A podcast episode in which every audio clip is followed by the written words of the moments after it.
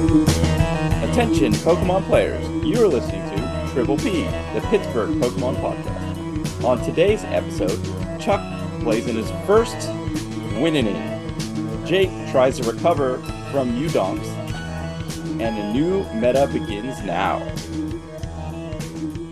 Chuck, how are we doing today, my friend? How are we doing? I am doing good. It has been a long and busy weekend. And we Yes, it has. It has. Um, before we get into you know this weekend in Baltimore, is there anything else that, that happened um, to you, for you, whatever, um, in the last week that's uh, of note?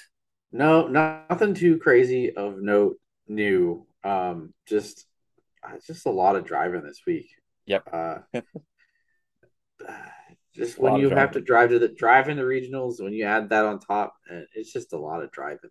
Right. Just- yeah. It was a good practice for me because, like I said, I am going to be driving to Peoria, which is like a nine and a half hour drive for me from Pittsburgh. Uh, it's going to be rough, um, especially if I do well on the way back going into work.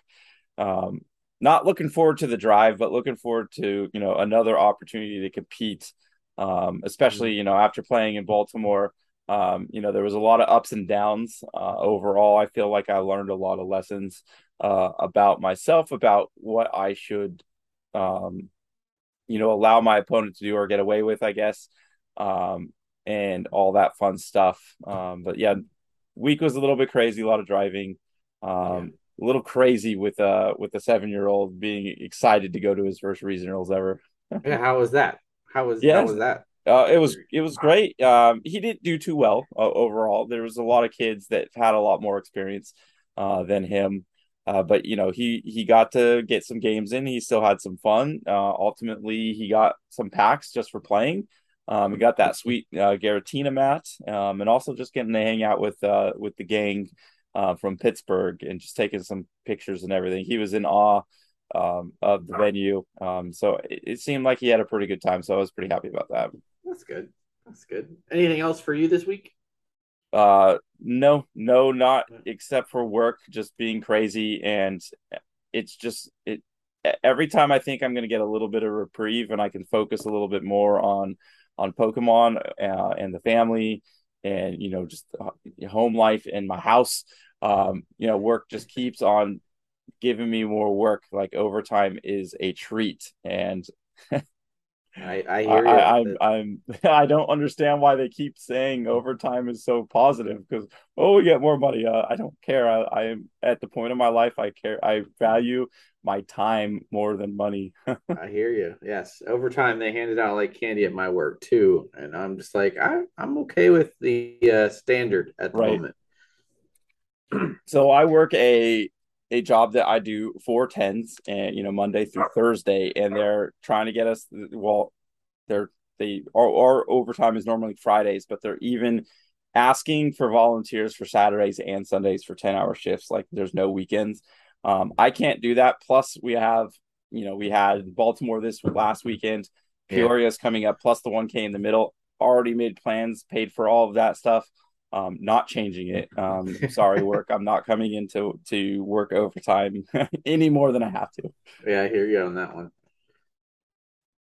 but yeah so that, i mean that's a pretty good recap. Um you know a lot of work unfortunately but a little bit of pokemon.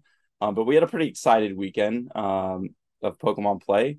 Um, big, big first regional of the week of the season. yeah yeah it was super fun. Um i i don't have the list in front of me. I know chuck you do if you want to give off a rundown of the top four and Yeah. you know who was there So it's a is a, a pretty crazy top eight and top four. Uh, a lot of eclectic stuff from what we've been seeing in the meta as of late. Um, so the top four ended up ha- we did have a Mew in there, uh, Isaac Malasky, which he made the finals with Mew uh, against the eventual winner, which was uh, Piper Lapine, uh, brand new Masters player, just just uh, group uh, what do they call it? Moved Leveled up, up, division yeah. division up, uh, and took her first regional win uh, with in, uh, Radiant Zard. not her first regional win overall. it was her first master regional win, I Masters. should say. I have to add that in there. yes, Um, but then we also had uh, Drew Kennett did really well with the Regi box, And then, that one was a little crazy because the way they only had one Registeel in there. yeah, only one Registeel living dangerously uh, for those techs, right? yeah, one. I, I, think I remember seeing the list. There was three Leckies and three Dragos, and only one Steele instead. I guess for that, but right, pretty crazy. And he made it all the way to top four. So I don't know if people are going to be able to get away with that now that um, we might have to st- keep a, a, sharper eye on the Regis that are in play and in the discard pile. Yeah, because everyone's going to be going. I'll take I'll take the uh, Registeel, please, right, and I'll right. knock that out. Right. and uh, last uh, they had uh, Makani Tran with top four, uh, Ice Rider, Calyrex, and Palkia. So it made it all the way to top four. It was nice to kind of see um, Ice Rider Palkia, you know, do well with the Inteleon engine. Um, and from what I've seen and heard, you know, there was a lot more um focus there was still focus on the ice riders of course but there was more you know Palkia's been kind of taking a back seat but it seemed like it was in the forefront of the strategy what was nice to see. Mm-hmm. i and i can't not shout out uh the top one guy that made top eight um jack moore with a, a more Morpeko control deck. Right. Took just left fielded everybody in this left uh, fielded uh, everybody. uh in this uh meta. So he he took it all the way to top eight. Yeah and, i think he... mellow magikarp said it best like why didn't we see that game on stream when we saw mew mirror matches? Well uh i think i saw chip kind of explain they were going to put him on stream when he played i think they were going to put him on stream when they paired piper and him together. Mm-hmm. it, but piper just conceded to go eat lunch or something. She That's fair. That's fair. She just conceded the game to him, even though it's an incredibly good matchup for her, for whatever reason. Because I, I, guess he can't really stall her with the mill tanks, obviously, but um, right. because they eventually met, met in the top eight and and uh, Piper won. But, Maybe she just didn't want to give away, um, you know, any secret techs, you know, through that first matchup, which is yeah. is definitely important during a closed deck deckless kind of a tournament. Yeah, I don't know. That was, but Chip said that's when they were going to put her on uh, on Twitter. That's when he said they were going to put him on stream, but they ended up not playing the game, so right. they had a they had a audible. Makes sense. And one other shout out as far as players, um, I want to give uh, Michelle Babin and Zach Lesage a shout out for I think being the first, uh, you know, husband and wife to play each other in a in a cut round. Yeah, made day two and then had to get paired against each other. Right, and I, I, I was in the middle of driving home at that point, but I I sure hope they would have thought about putting that one on stream too. I don't know if they did or not.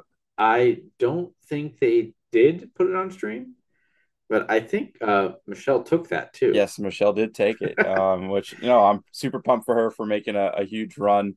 Um, I think she said that was her first time making cut, so it was great seeing her being, you know, being able to hit the next level.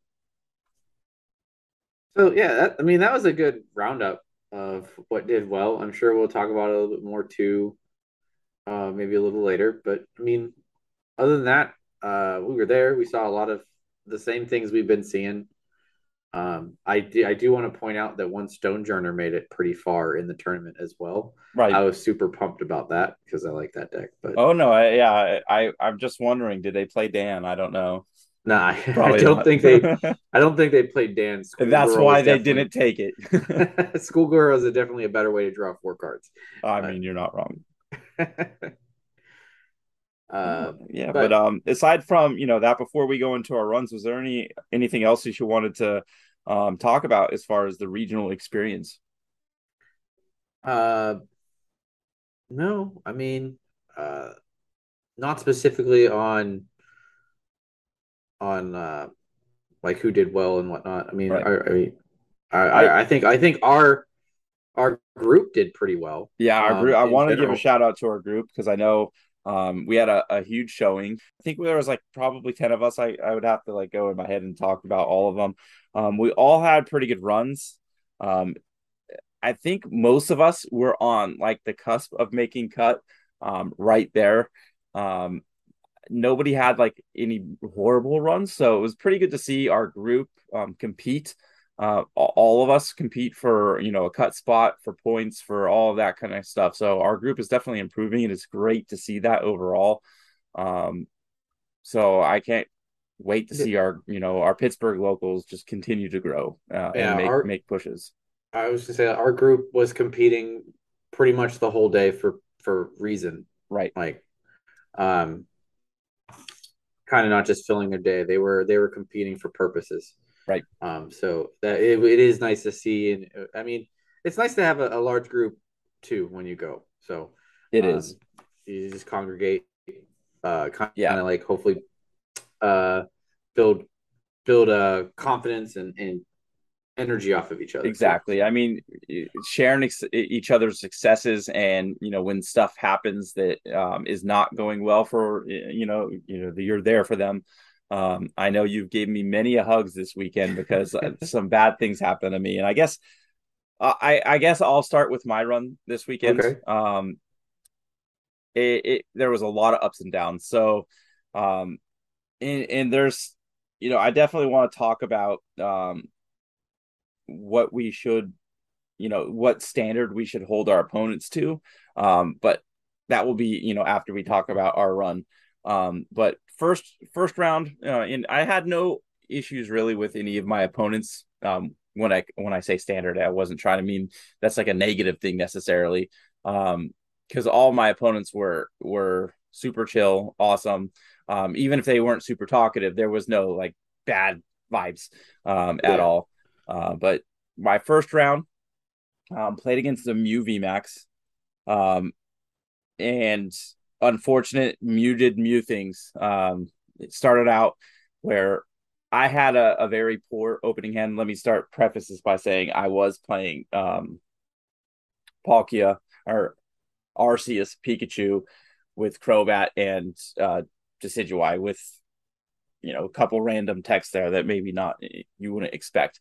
Um, but had a poor opening hand, um, and then muted Mew things. Uh, game two was a little bit closer, um, but then Mew ultimately, um, you know, got out of path like it was nothing. Every time I pat them, um, you know, it was muted Mew things. Uh, wasn't able to, you know, sustain there. So I started off with a loss. Um, going into you know my second match, played against the Regis. Um, I don't believe he had. Um, I think he had more than one Registeel. Um, um, but that that one was a very entertaining, close game. It went to three. Um, I made a miscalculation or misassumption in game one, and it cost me. Um, and we'll talk a little bit more about that um, when we talk about um, you know uh, going into um, you know call judge calls because there was a judge call which again no negative aspect but it definitely was educational um, i was wrong on my assumption uh, but this that or anything uh, ended up pulling that one out um, and then the next two um, was very disappointing for me because I, I ran into Mew. I ended up going first. I had a really good start. Um, I threw. I, I ultimately had you know an active Pokemon. I had uh, the, my active Pokemon was um, my one prizer as the Bidoof. I had the extra Bidoof on the bench, Arceus with the energy, had a Crobat set up. So I had a pretty optimal uh, turn one um, to be able to set up against it. And of course, um, Mew does Mew things. Um, even with the path out there, turn one, they just bump it. They get the the Elesa Sparkle. Um, they get the the damage modifier. They get the Poke Catcher hit heads, of course um, and then you know just gust up my Pokemon or, or, my my Arceus and then knock it out. Um, so no chance there. Um, I I don't think I could have played a better turn one as far as like you look at the board state and you're set. Um, it just ultimately that sometimes that's what Mew does, and then literally the next game the same thing happened to me. Um, so I was very frustrated into into that, and then uh, um, I was quickly eliminated the next round uh, after four um, as far as cut contention. Um, playing against a um, an Aggron deck, um, and I was still a little bit on tilt after that Mew um, in game one, and I actually was doing pretty well, and I took a knockout, and I was kind of winning the match in the first game. Uh, and yeah go after I took the, my first knockout, I was putting the energies on and I forgot to grab my prizes. And then, you know, ultimately, you know, came back to my next turn and I hadn't taken those. Um, I didn't even call for a judge because I knew I messed up and didn't get it. Um, and I didn't want to waste time because you know it was a long game. So um, ultimately, a two prize penalty, um, which ended up costing me that game. Um, and then you know lost another one to the a- Aggron because he popped off and used the Zigzagoon ping to then just hit KO me. Um, so I was pretty upset because I feel like I could have played that that matchup better. Obviously, with not um, you know forgetting my prizes um, with a couple small game decisions um, outside that. Um, but then I decided after, hey, I, I'm gonna push this out. I I want to make for points, right? I was still well within the you know the you know possibility of doing that, and then I um, rattled off four wins in a row um, against a, a, variety of decks, um, including beating a Mew that did the same thing to me in game one, and I bounced back in game two and three to, win. So I was proud of myself there. Played against a uh, a, a char uh, a Radiant Charizard deck very similar to Piper's list, and ended up beating that list uh, two games to none. Uh, in a it, it was still both games were very close.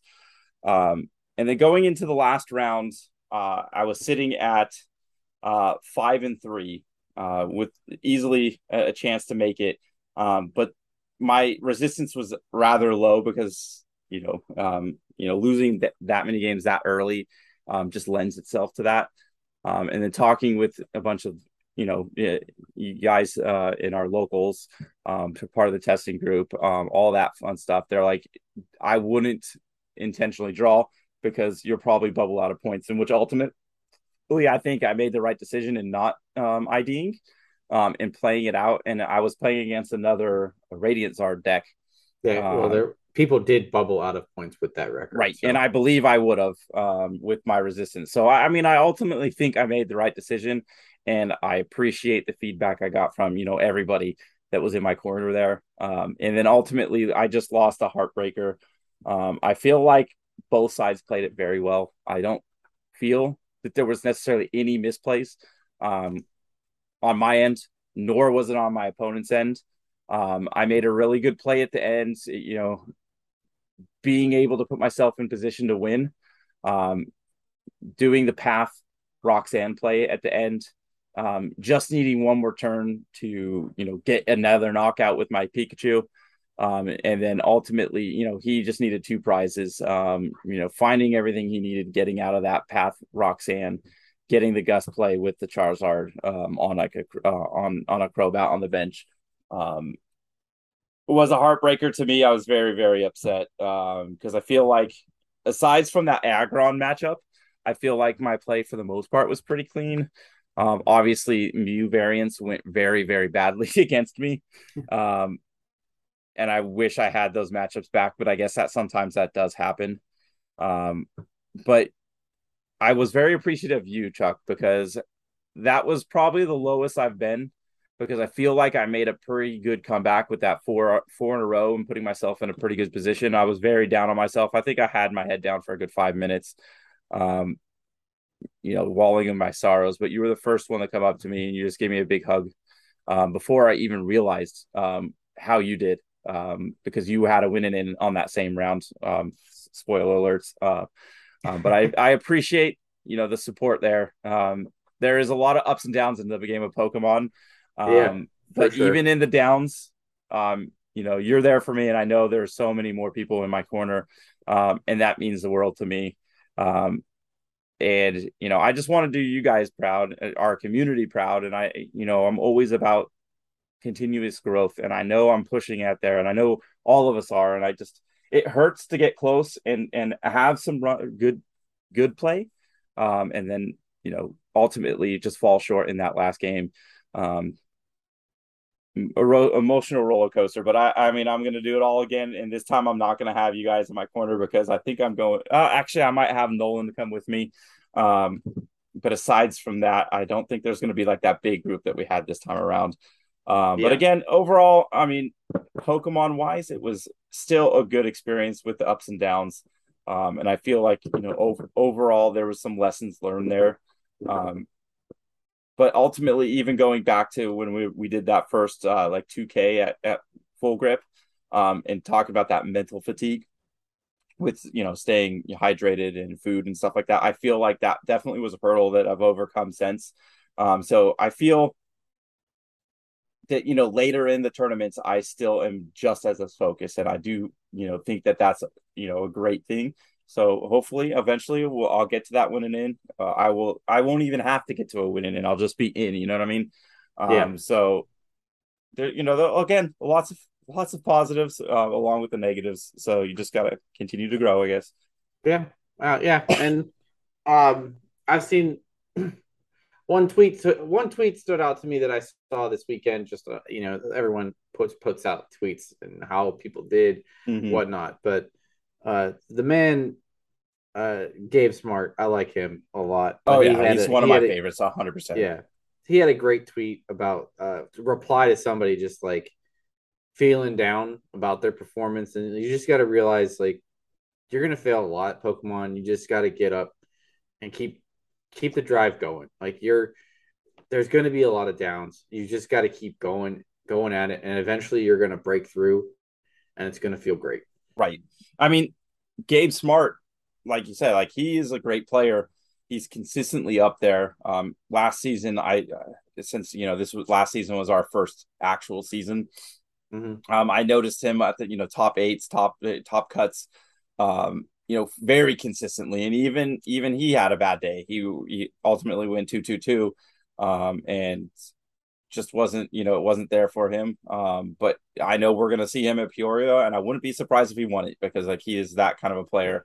Um, so ultimately, I think there's always lessons learned and i know it's harder to be honest with yourself um, when stuff like that happens um, and obviously you're going to have bad variants like the like the mew matchups i maybe there was like one or two small things but the, a lot of those games ultimately came down to just mew doing mew things um, for me like it was like that aggron game where it's like don't forget every one of your sequences taking prizes um, you know, remembering every ability. Like I kind of was caught off guard with Aggron being able just to one shot stuff uh, for the most part because that energy cost is so great. I, you know, I wasn't necessarily expecting that, especially in the first game where he wasn't taking prizes off my Pikachu because my Pikachu blocks damage for basics, but you know, um, everything else is very susceptible to that one KO. Yeah. Yeah. And I mean, it's everything's in the details. I mean, I had my own runs of run-ins with that. So right. Well, I mean, that's enough about my run. Um, like I said, there's a lot of ups and downs, but I want to hear about your run because, as I alluded to in the intro, you had a winning in. Yeah, um, but I before mean, we get uh, to the winning in, let's let's get to the journey to the winning in. Eh, it was a roller coaster ride to the winning in. Let's just say because uh, I did not get to the winning. I did not get the. I didn't take the easy route to the winning. Night. Yeah. That. Um. So, you know, I got I got I got the whole. I had to go one one one in, into round you know into round four. So I got the win, the loss, the tie, all in the first three rounds. Um. But I mean, I started the day with a nice win. Um. I should say what I was playing. Um. I was playing Ice Rider with the Palkia. Uh. With the kind of an even split uh, the only, I mean, there's one extra Ice Rider in the deck, just one extra Ice Rider V in the deck mm-hmm. to the Palkia. So it's an even split with the barrel, no Inteleon. Um, that's something we talked about. Yes, yes, yes. We we we uh, talked about that beforehand, and I ultimately liked it a little bit more than the Inteleon, and I still like it more than the Inteleon. Um, uh, there's a lot of times just drawing cards worked. Um, right. So and I, I will, I will say you have made me a believer in Pyukumuku. Um, uh, yes. I, I, the, I don't know why people don't. If, if you play Iridia, I don't know why people don't play it. And I can see it in some of Turbo decks, I guess, but I still would put it in Turbo decks. Right. It's just you always can get something with Iridia, like, and it just be it just gets one one more card. Like it's just one more card. Mm-hmm. I mean, I mm-hmm. guess if you don't have room, it is worth. I mean, if you have something more important, but um, for me, it was clutch late game because right. you, especially right. later, later in the rounds, because that's one thing. Uh, I am kind of proud of myself is I didn't get too owed one. I only got two owed one time, so I took everyone to three games except for one opponent. Yeah. So I was able to win a game in every matchup except for my one opponent, Reagan, who schooled me in the mirror match. Right. So, um, and that I mean, I learned I actually learned things that match because uh, I watched him play with my prize math so that I couldn't win the game. So uh, that's where I actually learned things in that. So right, there's always lessons to be learned, even in the painful ones. yep. Uh, so that was my one two zero. But I I started off with a win. I had a heartbreaker tie, and I got to give Michael like the in the second round because I had the game. We went to time, and the guy just made the right play in the second to last turn to boss Bidoof into the active, and I could not retreat him. I had game in hand on the board. I could have, I could actually have retreated him in another turn. He could not attack. Like I just needed one more turn after turns to to take the knockout. But yeah, um, he made the right call, and we ended up in a tie. So that was a, that was kind of one I wish I had, even though it kind of wouldn't have mattered. Still had three losses on the day, which uh, spoiler. Um, but uh, came back with another win. Uh, lost to Reagan, so went back and forth. So I was at, I had to riddle off three wins, four wins in a row to to to get basically three wins in a row to get to my winning in, uh, which um, I came up in round nine against the one match I did not want to play. Right. Uh, Regi's. Uh, finally hit Regi's, uh, and still went three games. I ended up winning, uh, making Empoleon as my only defense against Regi's work.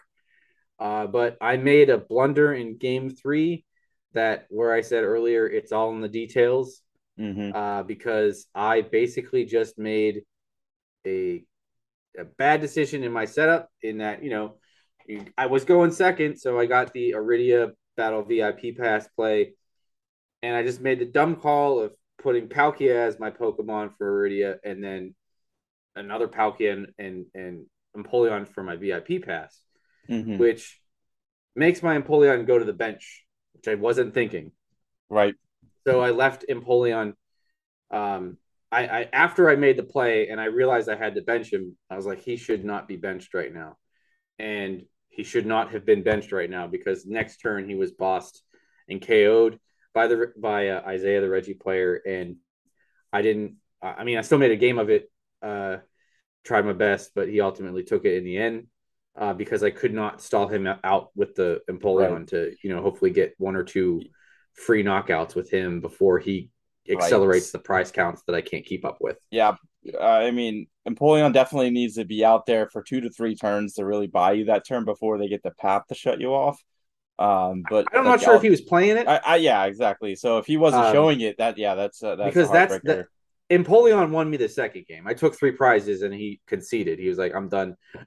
so it makes me think he either didn't have the path left in his deck or his prize, but he didn't have a way of getting he rid of that Empoleon. He didn't show. He didn't show path, yeah. is what you're saying. Yeah, he didn't show it uh, at all during any of the games. He was running. Po- I don't know if he plays it because he was running Pokestops, which low key I liked. Everyone, some of my opponents playing Pokestop. I wasn't playing a lot of states. Yeah, my um, my Regi player was playing Pokestops too, and there was several times where he used it and and got rid of cards he didn't want to get rid of.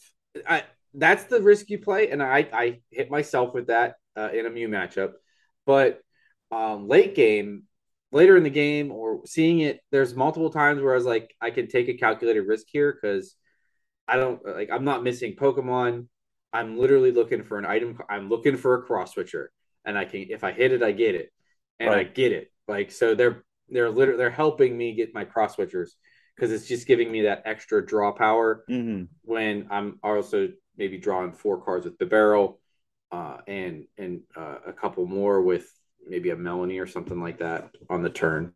So yeah, um, it was it was I, I, low key like Pokestop, but I, am not going to put it in the deck. Um, but yeah, that was my run. Came down to the Regi's match. Uh, I I missed the winning in. Uh, it was kind of a killer. I kind of saw the writing on the wall when he flipped the card over because I was very unconfident about that matchup because right. Empoleon is not an answer. But I mean, he's the answer, but he's not the oh, it's an automatic win. Yes, it, it's not it's not especially an, with the ropes a, out there. automatic. They can push push him onto the bench. You know what I'm saying? Yeah. Um. So there, you know, there is something to be saying to having double Empoleon, um, in that kind of matchup. So if they tried the rope play, you can just give another uh Empoleon. But, um, yeah, I, I, I feel your pain, my friend. Yeah, and it, is what it is on that matchup. I was happy with a lot of how the rest of the day went. I went, I did really well against Mew, which is what I geared I wish, my deck I towards. Wish I did really um, well against Mew. Uh, I, I mean, I, that's what I thought we were going to see a lot of. So that's why I wanted something that was just going to kind of not necessarily body the deck, but I had a lot of uh, KO potential in right. that deck for Mew. Um, and the only loss, I lost one game to Mew because it was a wild game. Like we, uh, it, I watched Mew do Mew things, which you've done. So he won game one. Uh, then I donked him in game two. So we had played two games in under 10 minutes. And then we played 30 minute, a 30 minute final game three, which he pulled out. So, um, yeah, it, it is what it like. That's just one when you're when you're playing a best of one, it goes anyway. So, oh, for sure. Um, and like said, we've already kind of said this. Mew does Mew things. Um, and I'm sure many people, you know, our followers are either been on the Mew side doing Mew things or been against it, where literally you can play, you know, your turn one perfectly and it still doesn't matter. So ultimately, we'll see if Mew can get past or if it dies here. Um, but it's one of the reasons why it's still a great deck.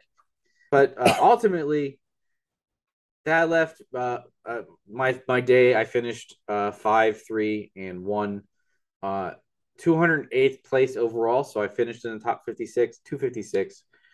Uh, I was one of the lucky ones because I did said it earlier. Some people at with that same record bubbled out of yeah. Points. So like yeah, like I, I would have if I would have taken that ID, I would have finished with the same record. Um, but guarantee I would have missed it because my resistance from being you know those earlier rounds um, definitely um, you know hurts my resistance. You you are up there um, competing all day, um, and you weren't even eliminated to, for um, from day two contention until that last game. Um, so, I like I said, for me, ultimately, I think it was a good decision to play. Um, for you, you were in a good spot to get points, even if you lost, just because your resistance was just that much better. Yeah. I did play. I did have a lot of good opponents, and, and multiple of them made day two. So, um, uh, that kind of makes me feel a little bit better because I mean I ran some stiff competition, still had a respectable record, and left with some points for the day, yeah, uh, which I, I for the first jealous. of the season I'm happy with. I mean that's my first points I've earned for Pokemon. So right there we go. Let's go, Chuck. On the board.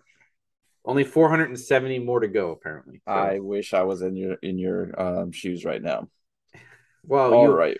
You'll have plenty of opportunity here in Peoria to to Hopefully. overtake me. Hopefully, that is the plan. Um, we we shall see. I did we did learn some lessons, and I kind of want to get now um, into you know what we should you know our opponents play, what we should let them, you know what we should tolerate um, on our on the opposite side of the board.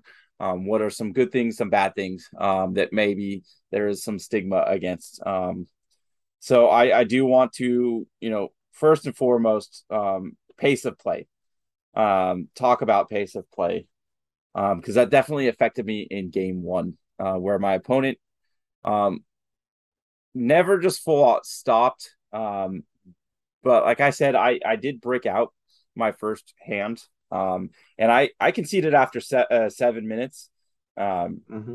and that was going into my second turn when he just kind of, you know, did what he needed to do, um, and there was no realistic chance that I could you know come back. Um, my last game, my second game, which I ultimately lost again. So I, not to say I would have necessarily won because Mew does Mew things. Um, and Mew did Mew things in game two, just maybe not as early. I didn't finish my my second game until five minutes before round was called. Um, and it was a hundred percent. Um, well, it was on my opponent taking too long between each action, thinking about it, shuffling. And I even, you know, I didn't straight out call him out saying, Hey, can you hurry up your play? Which I ultimately put that on me because I should have. Um, but there there's too much, you know, taking too long to make a decision, shuffling the deck, doing it all over again, shuffling the deck. Um, and again, that was on me where I should have called judge, um, or or at least um, talk to my opponent, say, "Hey, can you please please pick up the pace?" Um, and I do I don't believe that there was any malintent on his part or trying to slow play me um, necessarily. I think that's just how you know some players process the game differently, but there still should be a standard at what you should minimally act as far as decision making.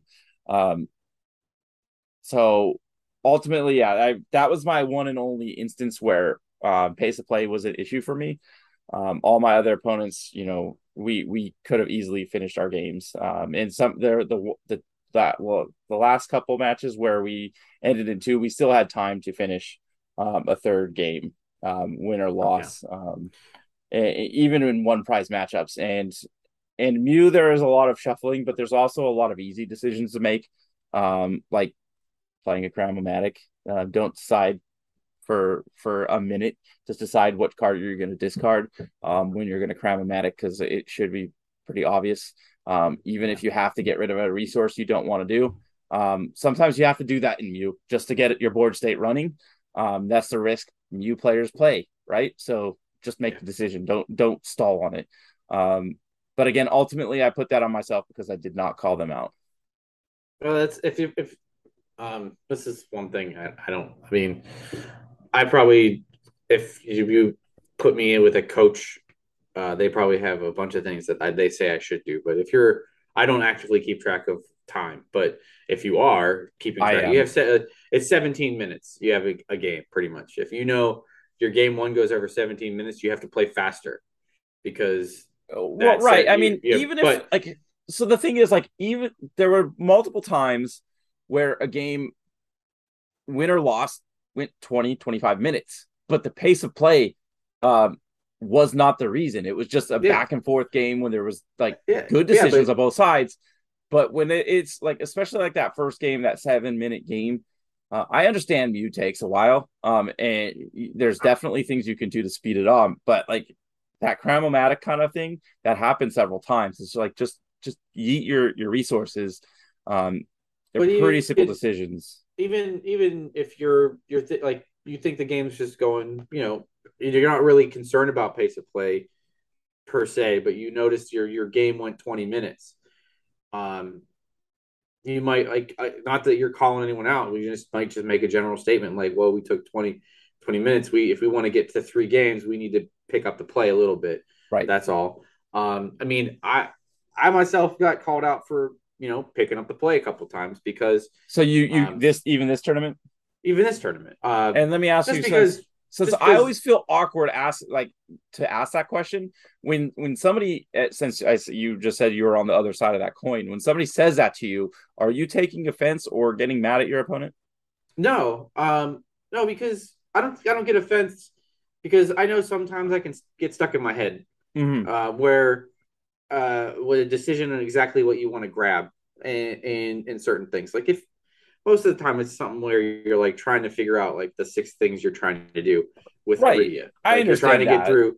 Um, and you're doing that, and I just like you. You say like you get stuck in that. You're like, I, I get this, I get this, and you sit there for a little too long, and they say something, and you're like, oh, you're right. I, I usually just say, I'm sorry. I was just trying to get through this play in my head, and I go and I just start. I get the process moving. Right. Um, and I pick it up a little bit because I know sometimes I can do that a little bit. I haven't really right. had to call anyone out. I ever myself. I mean, I've seen some people play slow, um, but I don't know. So, I, like, I, so... I, don't really see the need to. I haven't seen the need, but um, uh, I I got caught out one or I think it was just one time, uh, and then I picked up the pace, and the the deck picked up the pace too. It made it a lot easier on me. So I, I mean, uh, that's right. It, it happens. Uh, it is, and it's not. I don't want. You really like as a player on both ends. I don't think you should be offended by it because right. ultimately, we both want to. Like, I think both players want to play a complete best of three in the 50 minutes. I right. think they I, all want to do that. I um, agree with that. The, the only issue I would have, and, and I'm not saying this was my opponent uh, strategy is going into a matchup saying I am going to win game one and just you know slow play and not get through. Um, that I would have a, a definite problem, but I think 90 95% of players um, do or are in that category you just said um, where they would like to you know play it out win loss or draw um, you know get through three games you know what i'm saying and i mean that's definitely me um, obviously like with your tie in, in the round two i don't think your opponent necessarily was saying hey i'm going to try to tie them but in that last game state where a tie actually is way better than a loss um, he yeah. absolutely made the right play, but it didn't seem like you know he's necessarily um, slow playing you to try to draw out a tie. No, um, we, that's the very end. You know, we weren't slow playing either. Like I don't think either one of us were going slow. That, was game three. That was right. a, a rubber like it was literally a rubber match. Uh, uh, we were just going back and forth, and I was just finally picking up the pace in KOs because, uh, and then uh, I think he had unfortunate prizing or something like that where he couldn't draw a lot of stuff at that point because I, I think it was that game I was bossing around his movie max. So like right. he couldn't he couldn't KO my Ice Rider, so he bossed instead for the tie. Like that right. was literally. Uh, I mean, uh, and again, that was the right play for him at that moment, but it, it doesn't sound like you know there, there's nothing wrong with playing for the tie when you do not have a win con, especially when you've drawn out and attempted to take a win uh, throughout the whole series. Yeah. All right. Okay, let's jump from pace of play um, over to judge calls because this was the first tournament I actually had a judge call um, where ultimately went against me, um, but it was a learning experience. And uh, again, no offense called when uh, my opponent you know, called judge. He, uh, of course, beforehand, he's like, "Hey, I, I am not 100 percent clear on this ruling. Cool if I'm called judge." I'm like, "Absolutely." Um, and there was it definitely was eye opener for both of us. So um, it was in my round two playing against the Regis. Um, Regice hit me for his attack. Um, that says I can't attack with uh, with V V Pokemon, right? Um, so in my head, I'm thinking, okay, PTCGO never lets you attack, so uh, in my my head, I'm thinking I just can't damage it. So I was trying to, I I declared my attack, thinking, okay, I'm not damaging it, but now it can't damage me. Um, ultimately, I was wrong um, with the wording. Um, it in the wording it says, uh, you know, a V Pokemon can't attack. Um, you know, got a head judge out there. Um, you know, that ultimately ruled um, when even though you declare an attack, you, it doesn't mean like just be, just because it says you can't attack. If you declare, you're still attacking. So although I just wasn't able to attack, you know what I'm saying? Um, mm-hmm. So my Pikachu ultimately um, was a sitting duck at that point, and then just um, dies.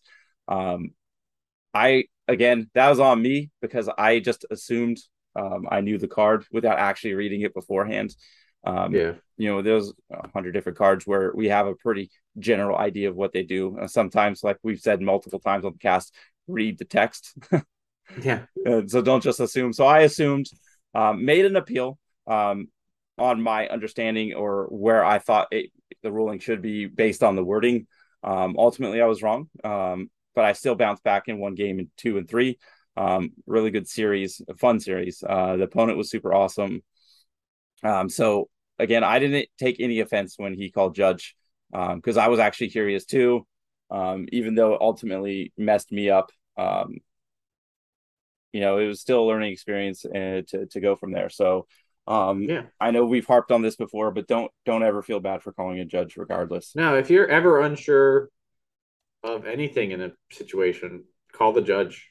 I mean, um, I luckily got I got out scot free of judge calls on me on this this weekend. So right, um, no judge calls. I thought we might have it in actually my last game in, in Regi in the Regi matchup, but mm-hmm. uh, we just kind of he remembered what I actually did. He thought I attached extra energy, but right, uh, we worked it out via going through like uh, the discard pile and stuff like that. But uh, right, um, yeah, you you just if you are unsure of anything how the interaction would work, just get a judge to come over and then they'll explain it. They'll figure it out and they'll make sure it's done right, hopefully. 100%.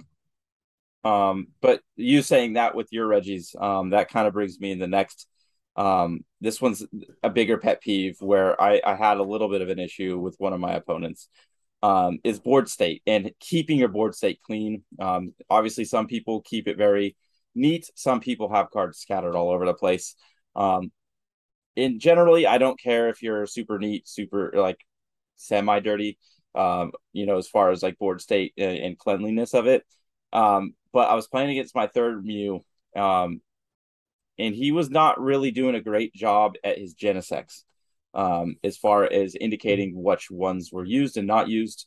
Um, for me, I like to use um, coins, some you know, to something to indicate I've used something. He was he had his bench and he was pushing him down a little bit, right? Every time he used one. And I am pretty certain um, like 90% certain he doubled Genesect on one of them. Um, and I said, no, you've used it. And he's like, no, I haven't. It's not marked. Um, and his board state, aside from moving up and down of his Genesects, um, were, you know, very sloppy and his cards were all over the place. Um, and he didn't really communicate. Um, he just shook his head most of the time, which it was a little bit um, weary. Um, do I think he was cheating or anything? No, I don't think so. I think it was more of a product of a dirty, messy board state. Um. And I don't know, I, I don't know if anybody, you know, listening knows if it's taboo or not, but like I, I'm at a point where I'm going to use my own coins to mark my opponent to make sure something like that doesn't happen. Um, I, I have to yeah. get back with somebody, but like that ultimately didn't cost me because he whiffed the card. He needed the one card um, in that game, um, even with an extra Genesect, in my opinion. Um, again, I don't think there was malintent there, um, but it very well could have lost me the game. You know, that extra draw power because um, he was one card short of his combination. Um, so board state is very crucial, and yeah, I, am going to be more of a stickler on my opponents on that, uh, more so than anything yeah. else, because I, it lends to so many shady things that could happen. Yeah, I don't see it. And if um, I don't see a problem asking the opponent for a clear way to indicate that you use something. Uh, most of my opponents that did Genesect would, you know, you know, do the old magic tap, at least um, turn them sideways. One guy did use dice; he just put a dice, a die on it. Hundred percent, that's fine. Um, but like he was just moving it slightly down. Yeah, I mean, it wasn't uh, it, anything to indicate satisfying. that you're doing it. And like I, I, for me, I, I was asked to tap my Bibarels when right. I used them because yes. I'm not used to having two on the board, but one game I did, and my opponent, I, I went incisors number one, and he's like, "Can you tap it since to know that you did at least like for each one?" Right. And I was like, "Yeah, yeah, it's a good." I'm, I'm like, I literally said, "I'm not used to having two, so I usually just say incisors, and I don't have another one to like, right." Um, to do on the turn, so it's not really worth. Well, even with like I, I didn't, but I didn't play against any Inteleons, but um, I've noticed players in the past um, with a lot of the scoop up net shenanigans uh, where they'll you know they'll play the Drizzile, then they'll scoop up and then play down that that Sobble again, but still like cock him or indicate that that one has been played that turn and cannot be evolved. You know what I'm saying? Um, so things yeah. like that are pretty important as well. So just making sure that your opponent can always read um, what's happening there, uh, and especially you know going through games fast. Um, you don't want to leave your opponent with a bad like. Obviously, we're all there to win, but um, you know, leaving the board state that dirty can definitely leave the questions um, and miscommunication, and because of that, it could lead to you know bad blood, judge calls, um, ho- not necessarily physical hostility, but you know having that hostile feeling um, or feeling cheated. Um, so it that is a big one for me. Is board state. Please keep keep your your your Pokemon with abilities somehow um, you know indicated that they've used it or are clean to go. Yeah, yeah. I mean, do your due diligence and keep an eye on.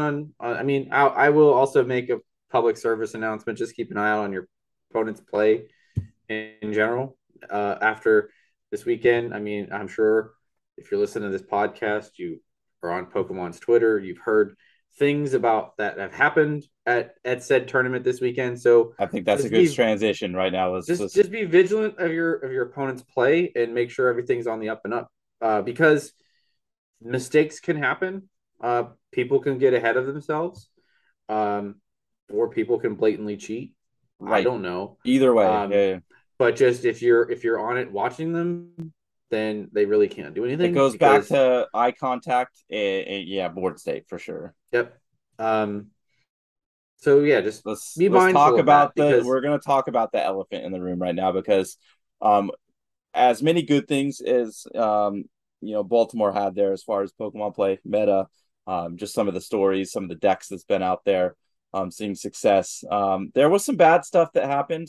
Um, some top players were accused of cheating. Um, cheated on stream intentionally or unintentionally. I'm not going to speak to that.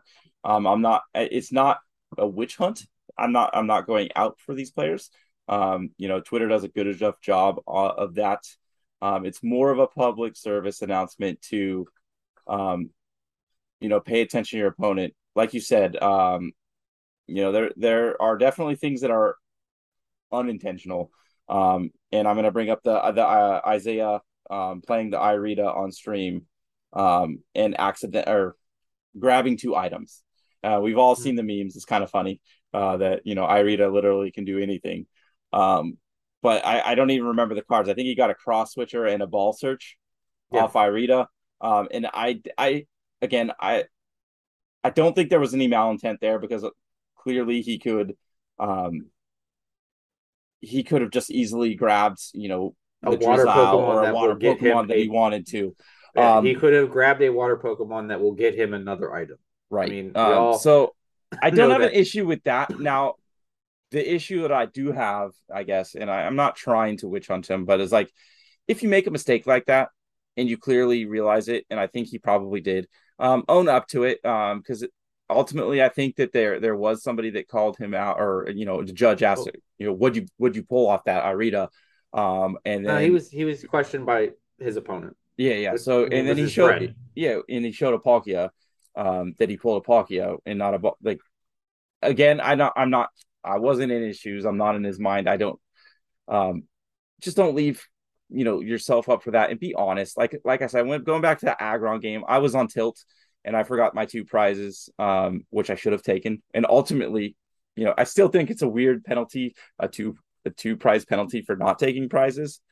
Um, but I was honest about it, and I, you know, I was like, oh, well, the game, I'm already, you know, in a bad situation now. Uh, might as well try to just hurry the next two games up and try to make something of it. Um, so I guess it's just it just goes back to um, you know, being honest. Again, I if you make a mistake, own up to it. Um, I don't know. I don't know if you have anything else to say to, to that. No, I mean, I mean, I have my opinions on it. I kind of put them out there on Twitter, so I'll, I'll, I'll just you can look that up if you want. If you really, really want. I don't think opinion. I actually saw yours, so. Um, um, there was a couple other instances, and again, I, I don't even remember who all did these, but um, there was instances of double supportering. Um, again, that goes back to potentially um, cheating intentionally, um, or even just board state. Again, if it's super sloppy, um, you I I know when I was an early player, I de- definitely double supported because board state wasn't you know kept clean like it should be. Um, and again, I'm not. It's not a witch hunt. I'm just saying, um, be on the lookout. Um, intentional or not, things like that can happen, um, especially at these levels. Yeah, especially when things get. I mean, a lot of the contention around uh, what we were just talking about too is because it was in the final minutes of a round where play pace of play is extremely heightened. Right. Um. So that's, that's where I think you just I, I think it's on the both of you to be extremely vigilant vigilant on things like that, where you can notice things, and it's not necessarily or if this play happens that your opponent's trying to get over on you or or intentionally trying to cheat. Just like if I mean we all play the game, you're thinking about nine actions that you need to take within 30 seconds. So if you do happen to just jump ahead an action, I don't think your opponent's going to go, "Hey, you're cheating." They're going to go, "Hey, right. you you're skipping a step." Like Yeah, I think we've right... all done it where we grab the level ball and then immediately grab like the supporter that we were going to grab from the, yeah, the shady yeah, dealings I, instead of grabbing the Drizzile or something like that. Um, yeah, definitely. Like mistakes happen uh, again. Um, I I mean, I am pretty sure in the same tournament I quickballed for an Irida because I just assumed I had already grabbed Lumineon. Right. Like, uh, I literally put down the arena like, do you you, you used a quick ball. I'm like, oh, that's a oh. magic quick ball. um, yeah, yeah, yeah. So I was like, I need the Lumineon first. Like, it, and again, your, everyone your opponent was paying attention to you. Yeah, um, but you, you know, and you weren't, you clearly weren't trying to cheat. But again, like, it's understandable when you maybe jump ahead a little bit. Yeah, because I mean, you might be executing the action thinking about two or three ahead. So right. So one last thing when it comes to cheating or potential cheating, um, again, not witch hunting because um, Twitter does a good enough job at that. Um, but uh, palming cards is another thing that uh, came up again this weekend, um, and that is not an, uh, a mistake. Um, don't do that. Keep an eye on your opponent. Again, with a board, a dirty board state, it's easier for your opponent to do that if they have malintent. Um, that mm-hmm. is that is in my mind. Um, yeah, it, beyond belief, and and there should be severe penalty for uh, a, a, penalty like that because there is no accidental. We were just talking about, you know, Irida um, or or potentially double supporter ring, which are arguable on both ends, where it's it could be intentional or not. This is not uh, in my state. So, um, you know, any player that does that deserves to be disqualified. Um, and if they continue to do that, um, they should be completely just removed from the game because yeah. um, we've seen this happen um, time and time again. And I saw a, a tweet, um, not specific towards anybody, but uh, JW Prewall, um, you know, said the bet, you know, the, the sad thing about, you know, some players um, that are quote unquote cheating, um, you know, that are, our are top level players is they, they're doing it because they feel they deserve to win over you.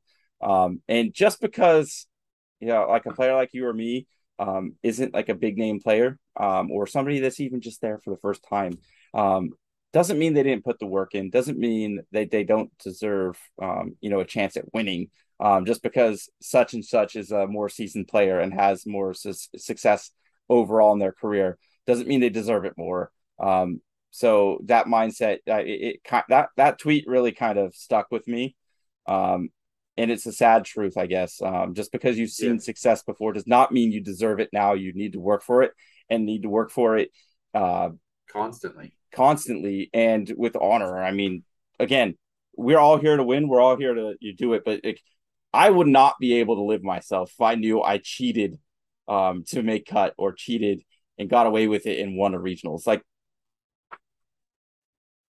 really i mean i don't i yeah. i don't even have the words to describe so if if the palming thing was legit, I, I'm, I'm pretty sickened over that. Yeah, I mean, I, there's no place for it. That's all. Yeah, that's all I got. Right. Well, all right. I'm gonna, I'm gonna do a quick. The, yeah, that was enough about uh, Pokemon Play.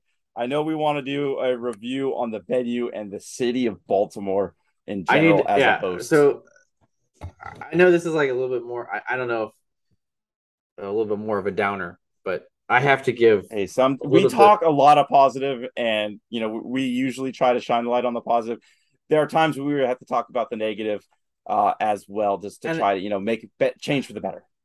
This isn't like to be negative, but I just I I didn't really feel that Baltimore was a very safe place to have a regional.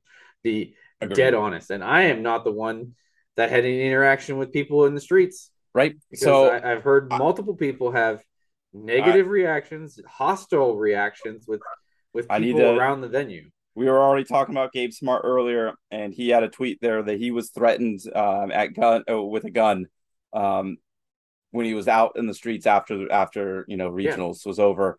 I know whenever we were done and walking back to our Airbnb, which was like a you know like a mile away or whatever, wasn't that, yeah. that far of a walk. Ten minute walk. Um, but yeah, I mean, I I didn't feel. I'm a grown adult, um, you know, close to 37 years old. I did not feel comfortable walking back there. Yeah, uh, I, I, had to, feel... like you and Colton had to come back or with me Um, and, and, sure then you guys felt the same way. I, I, I yeah, because I mean, you guys were going to the same place, and I was going somewhere different, and I didn't want to walk alone because I we walked there, and just the walk there.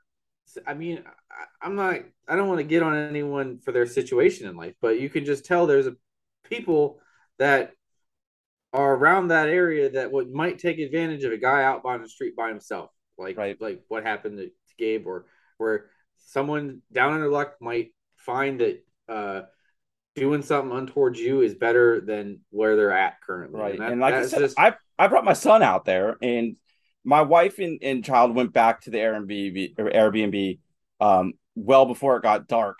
Um and you know, plenty of like people out. Uh but even then like like I I I was like on my wife like text me when you get back because like I like what there were a lot I- of people out there that were questionable and giving you side eye looks. I've had I've been to Baltimore one other time and I just I've never felt super safe uh super safe there with just general public um in and just looks I was getting for doing nothing at all except for just walking down the street.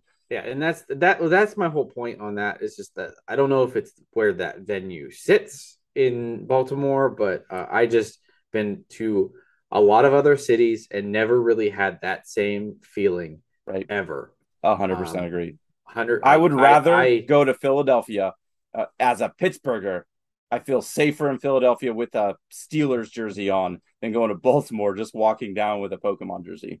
I yeah. I, I don't even. I wouldn't even felt safe with a Ravens jersey on. Right. So, um, beyond that, like that's just that was my hugest thing because I just literally felt sketchy outside of the venue.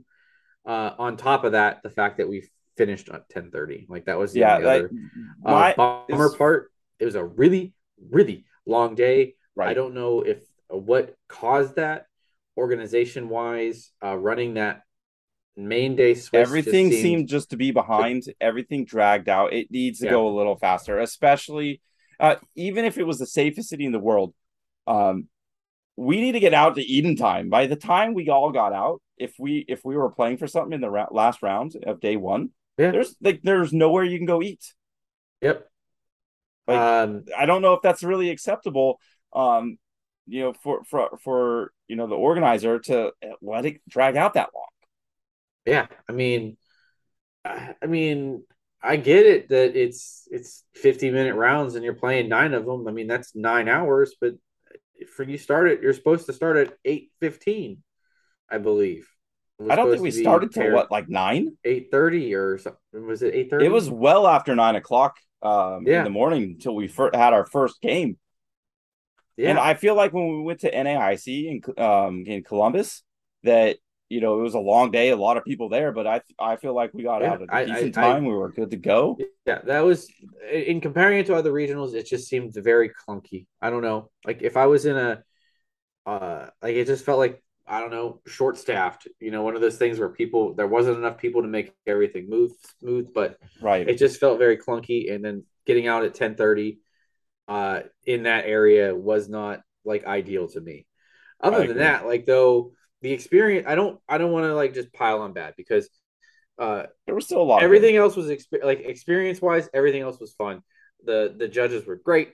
The the people that there like everyone was nice. Um it was it seemed a little small but hey that's what it is uh the venue uh but everything else seemed taken care of. So i was just not happy that it was in baltimore because of how Although I Baltimore did find is. it weird that we were in Baltimore, and this is the first regionals I've been at that like they, there, there was no bag check. Um, not to say anybody shady was going to come in, um, but there was not a lot of security compared to, um, you know, the rest of the regionals and uh, the ICs that we've been to last season. Um, Yeah. So there was, if, if for convenience wise, it yeah, it, it moved a little smoother, um, but there was, you know, a little less checks, and I don't know how I feel about that. Yeah, I right. I'm just putting my two cents out since we have the two cents to give Right. Um, so maybe next time it's a little bit better. Or hey, uh, come to Pittsburgh. yes, please come I'm to not, I'm not trying to do Pittsburgh Baltimore rivalry. I'm just saying we have a very big convention center in a nice town that isn't too crazy. So right. Yeah, Pokemon, please, if you're listening, Pittsburgh needs a regionals. I don't care that we're just a, a stone's throw away from Columbus. All right. I think it's time to do some fun stuff. Let's, yeah, let's, let's go into some fun stuff. It's, it's time, time for trivia, trivia. Trivia. Let's trivia. go trivia. Do you have a trivia ready to go? I do. So I don't anticipate you getting this uh this right, but I'll give you like a, a second chance life if you don't get the first one right because it, it is a little bit uh, different. But we're gonna play um, guess this Pokemon this attack belongs to standard uh, legal per the use. Um, it the attack name is Spooky Shot.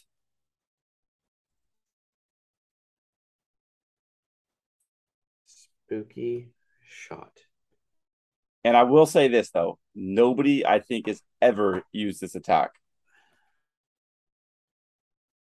And now it makes me feel like it's on a Pokemon that I would actually know that it's on, but uh I will be, say I'm gonna go with a, I'm gonna go I'm gonna go with a Gengar. Very close. No, I'm I'm gonna give you a second chance because I didn't think you would get that because I think you would have necessarily if you would have got it if I gave you the ability name. Um, and we're okay. gonna go to the ability name now, and I'm pretty sure you're gonna get this in two seconds flat. But ability for this Pokemon, Curse of De-evolution. Oh, okay. So that's Banette. Yep. uh, yep. Banette has made a crazy uh, uh, appearance this this weekend at Baltimore. Yeah, I heard there was some shenanigans. Banette shenanigans, and again, I, I I brought this card up because, um, depending on how good or bad Goodra is going to be in the early meta, I think um Banette might play a huge factor in you know putting her down, um, because if it's uh if it's de-evolved, I believe that ability goes away, right? And even even if it doesn't, it's just less HP. Yeah. Well, even then, like most uh most times you would hit and then like devolve just so that you get the knockout after the fact. That's true. I mean, with the Goodra, they they're going to heal most likely, so that's probably you're not going to get it in that case. Yeah. Um, but being able to do it beforehand, potentially how that ruling is. But I, I thought it was an interesting enough card to bring up. All right. So I'm gonna go with the good old name this supporter. Uh, after I read what it does, you have to tell me the name of the supporter. So this one, and this is standard legal. So you you thank thankfully you're not going back in time. Yeah, I'm not going that far back in time. So the supporter reads choose up to three of your benched Pokemon. For each of these Pokemon, search a deck for a different type of basic energy card and attach it to the Pokemon, to that Pokemon. Then shuffle your deck. Your turn ends. Ooh how do I not remember this ever being a thing? Standard legal, and it is a supporter, not an item. It is a supporter. Well, it's not.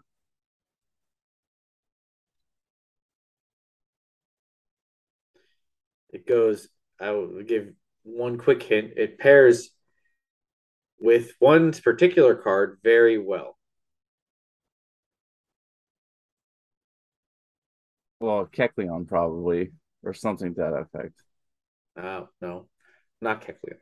Um, dude, I'm stumped. I it pair, for... there is a uh, there is an Alcremie that it pairs with. Oh, Oh, it's it's it's it's the Cafe Master. That is correct. oh, oh my gosh, with, with his little like that. What was that meme with the guy like that does the little salt thing? Is basically yeah. doing that thing. How did I yeah. not get Cafe Master? I'm so mad at myself.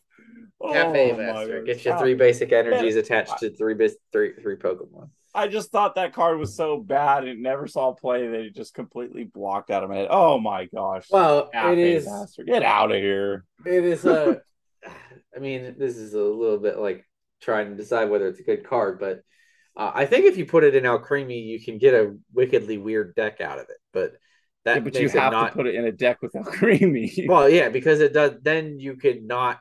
Your turn doesn't end then. So yeah, that's right. Uh, that's the, right. The turn ending is kind of like the heart, the the right the shell that breaks the back on that one. Right, I agree. No, good one. You got me. All right, stump, stump. Got the stump. All right, so now it is time for Ren Random Card Madness. And uh, now uh, we're gonna go ahead and I think we're gonna we're gonna stick with Lost Origin, right? Yeah. So uh, we will, uh, as per the usual in this random card collect, uh, random card madness, uh, we will randomly generate a card from 196 is that number that set list. So uh, we have got today on the rollabout wheel uh, number 80, which gives us the basic Pokemon Mimikyu, uh, HP 70 uh, psychic Pokemon with two attacks. We have one attack for one psychic, Perplex. Your opponent's active Pokemon is now confused. And then we have the attack Worst Gift. For a psychic and a colorless, it is damage is 10 times. This attack does 10 damage for each damage counter on all of your opponent's Pokemon. Didn't we just talk about this card last week? I did. Was this a? Was I this, think we did. we, did we I, I think about it was. Uh, I brought it up with uh in combination with um, you said Mimikyu was another card that kind of was along the same vein, but I think it could be a pretty good one up tech um in a in a box deck where if you're doing a lot of damage, it could definitely um finish off a Pokemon, especially with the addition of Thorton um, potentially being able to do that um, in a, finishing off a Pokemon um, feels pretty good. Maybe not a deck that you're going to, you know, have a deck completely circle around or be based upon, but as a one of, um, yeah, I, I I like that card a lot. Okay. Well, I'll agree with you. It's not. It's not. It's a, it's a card that might might find usage uh, as a closer in a deck because that attack is pretty good uh, if you have damage spread out across a lot of Pokemon. Um, even if, I mean, even we're talking just damage one Pokemon, you're just doubling whatever's on it. So, um, we'll go with we'll go with the. You might want to keep one or two of those. So. Yeah. I like it. It's not. All right. It's not canon, or it's not just a, a bulk or anything like that. I'm double dipping because I think you are all right. I think we, for whatever reason, brought that Pokemon up last time. So I'm not sure if we talked about this guy or not, but I've randomly generated another number. Uh, this uh, that number is card number 40. We got a basic Pokemon Finneon uh, with a water Pokemon, 50 HP, with the awesome ability called Oceanic Accompaniment. As often as you'd like during your turn, you may attach a water energy card from your hand to one of your Pokemon that has the swim freely attack. And then it attacks for 10 damage for one water energy with its water gun. So, Um, yeah, I, I think this is a, a you know not a card you're going to see a lot of play, just because uh you you know it's kind of being linked with the Dewgong, um, because it has that uh the freeze the swim freely. Um, if it was just to any Pokemon, I think it would be busted and you would see it in a lot of decks. Um, still a card I would keep in my uh binder. Um, you know, if you want to come out and play um, a deck that kind of goes along with Swim Freely. But ultimately, I don't think Swim Freely's going to see enough play in the meta to be relevant. It kind of really reminds me of like the uh, the the Maractus deck with uh with um I forget what even just accelerates the energy to it at the moment, but uh, it very much reminds me of that. Yeah, the Cherrim with the Maractus. It very much reminds me of that kind of thing. And although the deck can just take those big wins against the, even the meta decks, um, ultimately I don't think it's consistent enough to to hang. So uh, that's kind of the vibes I'm getting. Yeah, I mean, uh, I just don't see the uh, the swim freely attack on enough things that matter. Um, the Kingdra, the Seadra that has it is kind of neat because then you can use the Kingdra to hit for I don't know bigger damage, but the Seadra also can hit for bigger damage. I it's a card that you may find use for it if you're gonna happen to use a Pokemon that has swim freely on it. Like that's all. Right. Um, I, I the Dewgong is probably the the big one um, because it can actually hit for a lot of damage, and then you'll be using that uh, ability more more often because of the way Dewgong works. All right. With that being said, let's jump over to Ryan and Turtwig and let's talk a little bit about the meta that was.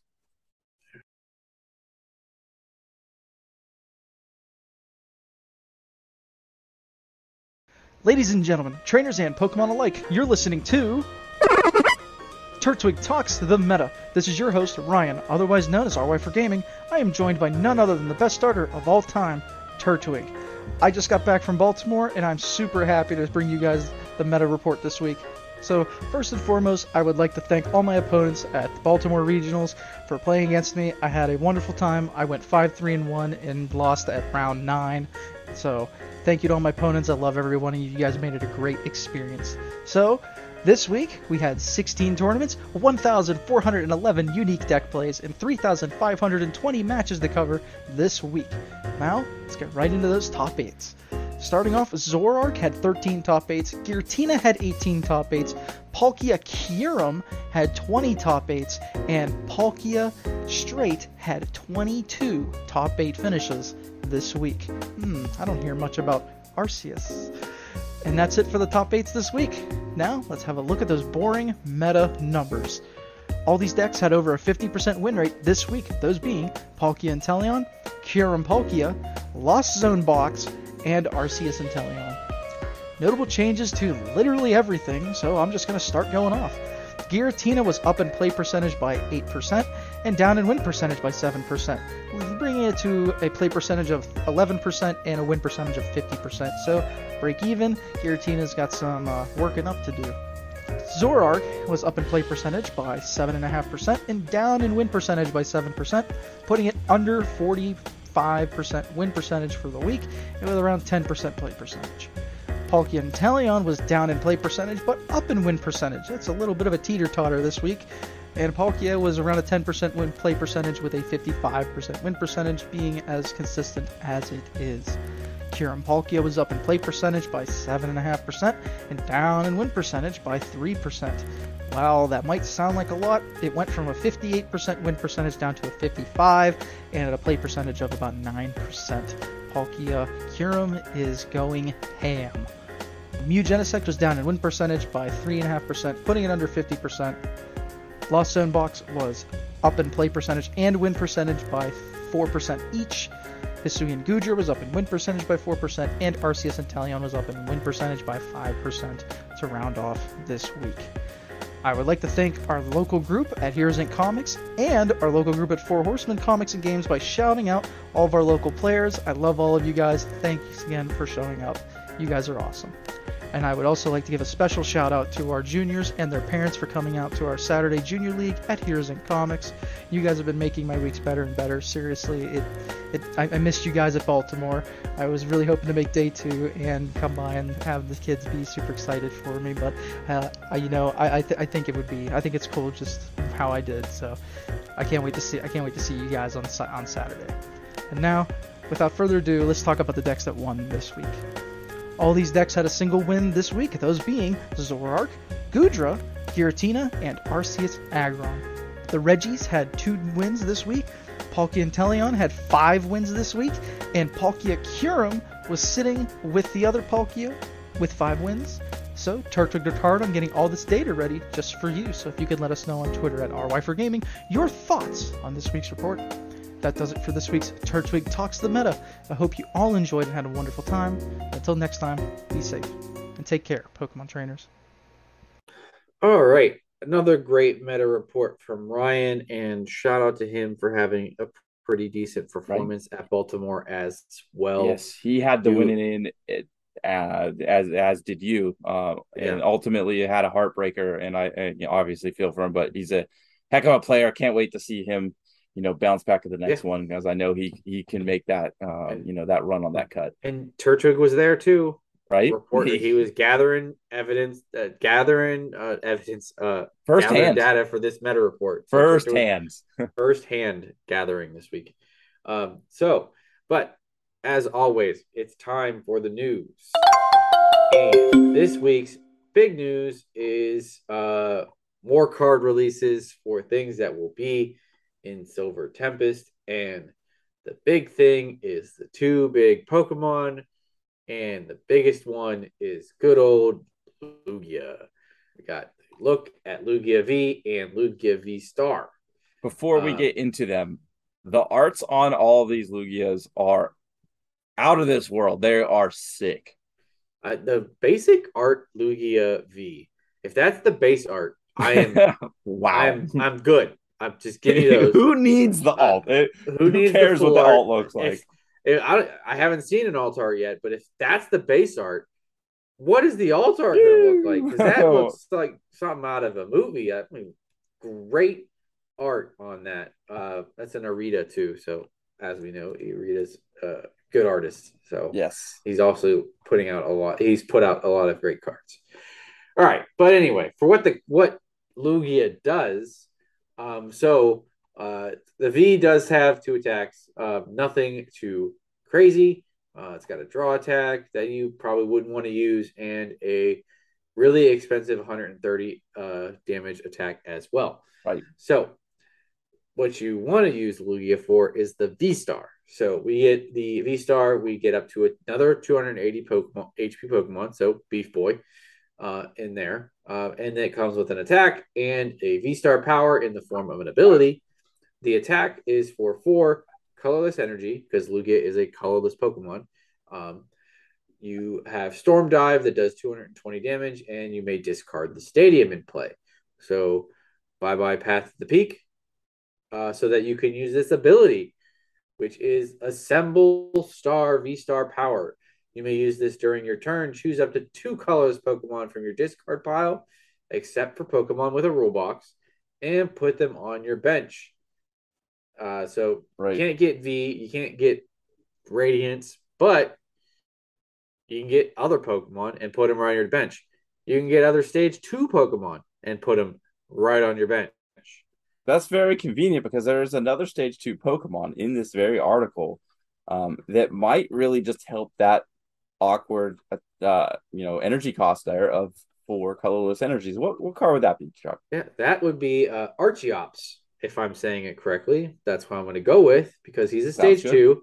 Obviously, we would have to go uh, Fossil stage one him, but uh, with Lugia, if you put him right on the board, he comes with an ability that's Primal Turbo.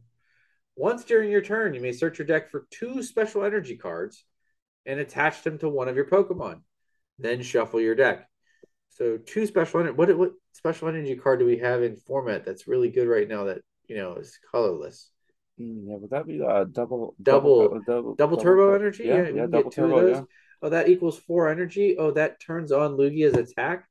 Granted, yes, it would be 180 am- damage, but uh, we're not even talking about you know attacks for turn.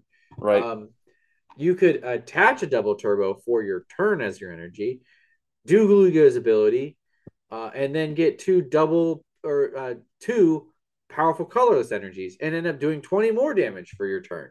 You could even put it in with a Melony package. Um, use Melony, um, and then potentially even have power co- powerful colorless. So instead of doing 220, um, you could potentially you know charge it up that very turn with with that and uh, be hitting for what uh 260 damage. 60 Uh, wi- is- And then if you put a choice belt on that, uh, that's what 290. basically, so- we're saying Lugia equals unlimited power. exactly. Uh, so definitely that that's definitely a very obvious uh card combination having Lugia with uh with the stage two bird. Um, I'm not even gonna attempt to say that name. Um, but um still we'll see. Uh because that, that's only good for one to like I don't know if you how how often or you know how often you can chain these things uh together, you know what I'm saying? Oh, and, and that's we're just talking about Lugia at the moment. Like you Right. could use Lugia to get this thing out and then put it on uh, whatever colorless Pokemon you want. Uh, I mean, uh, Arceus jumps to mind, but I mean, you could use uh, Slacking. Uh, he hits for a whole bunch. Mhm. Um, Salamence. Sal- Sal- Salamence. Maybe Um, this is what Salamence ultimately needed Yeah, yeah Salamence meta inbound. Salamence meta inbound. All right right. before rotation. Know, we busted it right there. Uh, they're all birds too. They're all flying. Flying meta inbound, apparently. Flying Right. inbound. All right. Uh, yeah, but I, I, I basically Lugia's cool. Uh, you can get some really cool. I mean, you can basically bring Salamence VMAX from your discard into play with Archeops, and then power it all up. Uh, we, we're we're breaking the thing right here. We're right breaking now. the thing right now. I mean, Um, I'm not sure how completely meta relevant this is going to be. Um, but it definitely there's definitely a combination there that Yeah. that leads to some fun interaction. Um, so Yeah. definitely worth at least playing uh, at the local levels. We'll see how how viable or how sustainable this could be. Yeah, and Archeops, I mean, uh, it's it's a cool ability. I mean, it's two special energies, and we're not talking about you don't have to put it on a colorless Pokemon, so you can get uh, other energies that provide energy of certain certain types as well. So uh, I think that might, I think he's a pretty cool Pokemon for uh, a pretty good ability. Right. Um, but the other big reveal, as we Oh. continue moving on, I, I got to take points on this one. I'm sorry. I got to Okay. take point on this one. So, um, Unown V, V and V star. Um, I'm excited about this card. I'm actually more excited about the V over the V star, but we're going to talk about both. Um, you know, hashtag, uh, you know, team Unown. Uh, you know, uh, have to talk about I have to talk about this first and foremost. So, um, Unown V, uh, is basic Which- Pokemon. Shout out for actually using the like the Unown character V for the uh, Unown on the card. So that is 100% correct and that's a great a great point out um but um so Unown v uh, basic pokemon like i said uh, 180 hp psychic type pokemon with a weakness to dark a resistance to fighting retreat of one um all pretty standard things there nothing too crazy but it has a um two attacks um so the first one um confuse uh seal 30, uh, 30 damage. Your opponent's active Pokemon is now confused. Um, it's serviceable. I don't think that's what you know people are going to necessarily be excited for. Um, but it, its second attack, which you know is pretty exciting potentially, depending on where this meta um, you know winds up. But for three colorless, um, it has a second attack, which is victory symbol. Um, if you um, if you only have one prize left when using this attack, you win. Uh, so you can victory formation right there. right. It's definitely victory formation. it just this was a Blacephalon GX kind of a thing. Um, You just take. kind of vibes right there. You just take prizes. You don't even, um, you don't even take the price. You just win the game. Yeah, you just win. So if they're trying to stall you off or something like that, you can you could definitely pull them out. Um, with with uh, the lost zone being a thing, we've already kind of talked about Mirage Gate. Um, and there's you know a plethora of different ways you could charge this up by throwing them on the bench and then just using it, um, just to take a, a prize past you know something that's tanking. Maybe uh, you're playing a Goodra deck, you take out you know a couple Pokemon there, and you just uh, have no way to take that tank that last tank out. Um, you just take it that way. Yeah, you use Goodra to tank uh, tank uh, from losing and, and and manage to get five prizes somehow, and then Unown just comes in and closes the deal. Right. So I think that's a pretty exciting V Pokemon. We don't say that very often about the V over the V Star or V Maxes. Yeah, Um, so I think there's a lot of um, you know, play ability there and potential for that card. Maybe not as a archetype itself, but as a tech card. there will be a YouTube video in its future. Right. Um, but let's jump over to the Unown V Star. Um, so it is, you know, a stage one Pokemon. It does have um, two attacks, one being a V Star Power.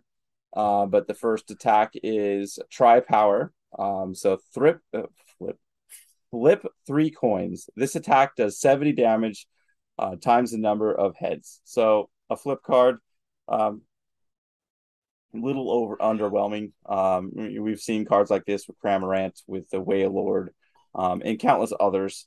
Um, I don't know if that's quite good enough for a V Star, you know, to to have a deck go around, but you know, it's serviceable there, I guess, in a pinch.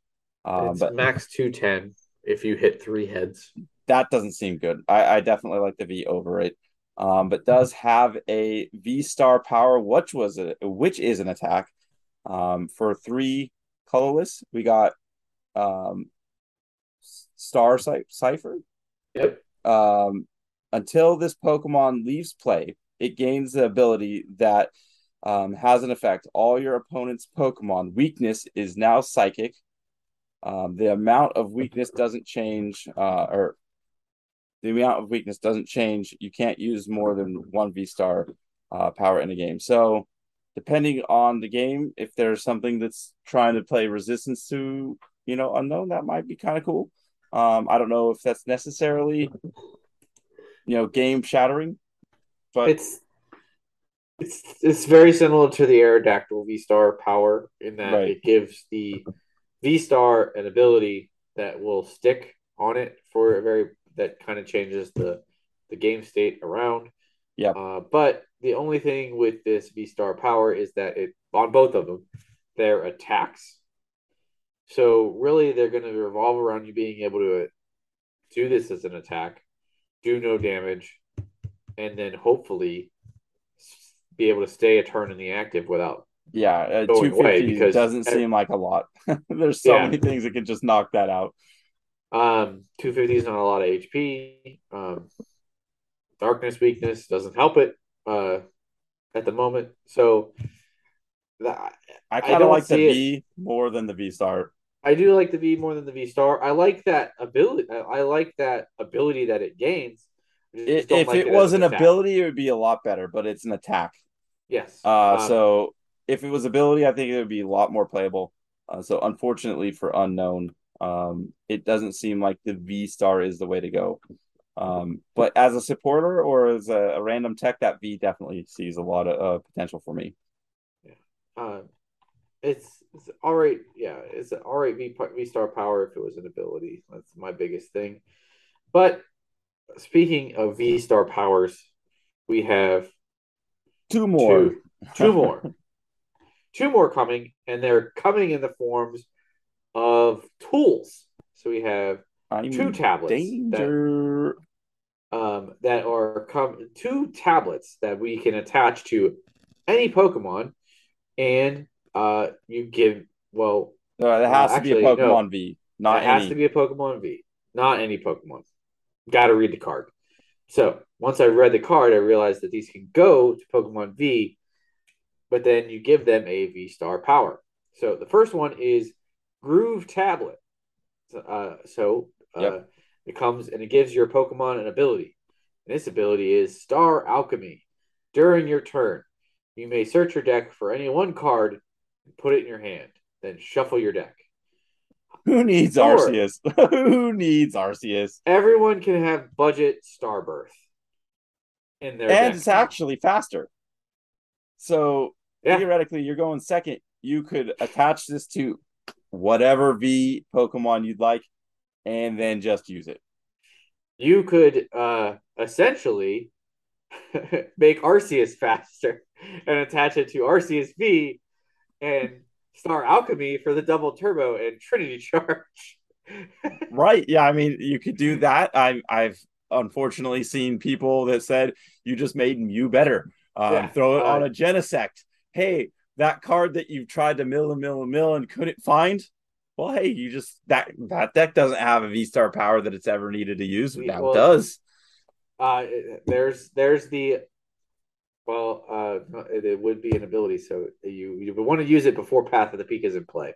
Yes. Uh so uh that would that would not work. I was gonna say you could just sit sit this on a Genesect and wait until you uh, need to need a stadium. But it it, I mean, ability. thankfully, it is an ability, but uh, uh, the stadium, um, you know, path, you know, we'll see play back and forth. But if you're going second and path not out, I, you're okay. You're fine. Everything's cool. So yep, every every V deck, any deck that runs a V Pokemon can now have a V Star power As long search for a as- card. v Pokemon are still thing before we transition into the um into the next mechanic. Um and I why can't I remember it? The the EX Pokemon era. Um as long as these are still relevant, this this card will see play. Yeah. Um I, I, just, mean, it's, just- essentially computer search. Yeah. Right. yeah, it's it's it's uh, it's definitely computer search. Um yeah, Starbirth uh, it, it's a little less um you know good because you're getting one card, but hey, you can like I said play it on your first turn going second. Um heck, you can even play, Play it it on your on first your turn first going turn first. going first. Uh so cards kind of busted in my opinion. I don't know. What say you? yeah. Uh, no, as long as you're running a V Pokemon in your deck, I don't see why you don't have this card in it, unless you're don't like you have a more important V Star power. Like you're, I don't think you put this in Arceus decks because you have the real Starbirth and you still want to use that. Right. But uh, unless you're, if you're not using V Star powers, you don't have a V Star power in your deck, but you have V's, then you now have a V Star power. right. Um, so yeah, that's that's a decent item that you're gonna probably see a lot of use out of. Now, I did say we had two, so we have Earth Tablet, uh, same requirement of having to go on a V Pokemon, but this one gives you an attack that is a V Star power. So uh, the attack is for three colorless, Star Gravity. Put damage counters on all of your opponent's Pokemon V until they each have 100 HP remaining. Okay. So, uh, Urshifu just got a V star power. Yes. Um yes. Uh this is definitely going to go into spread if we see spread see a lot of relevance here.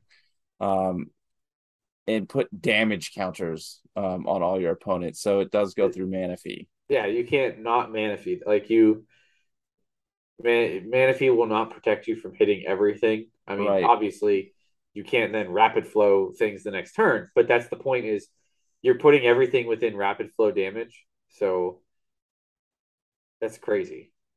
It is crazy and if we see something Dragapult-esque that comes out that throws even more damage counters um or anything like with Lost Zone. Um, there's there's the possibilities of this card being completely busted is is pretty high.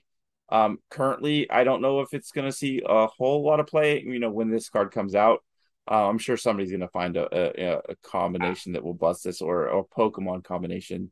I will Um, break out my Rapid Strike Urshifus again when this card I, comes out. I don't know. I don't know. I don't know if it'll be good, necessarily the card to go with it. I mean, it, could, it very well could be.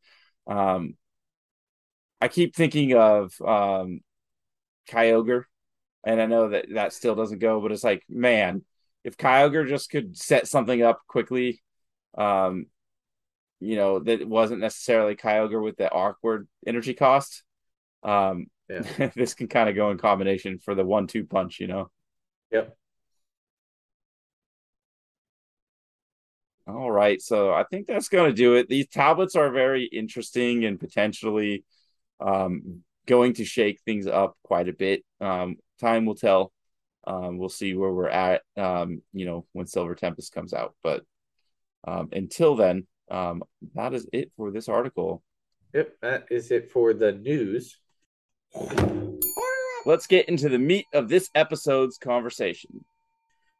Right. So uh, we have a little bit of time remaining. Right. We you- went longer than expected. Like we Yeah. definitely uh, We- talked a lot about the regionals and very thoughtful discussions and and meaningful. And, you know, I feel that we had a lot to say and had to say it, and I thought it was all a good conversation. But so in in that case, let's let's quickly cover a little bit of what we wanted to uh, in the pre gaming for Peoria and the fact that we have a new meta inbound. Right. So, so, yeah, it isn't very early in the meta, but like you said, Peoria is coming up.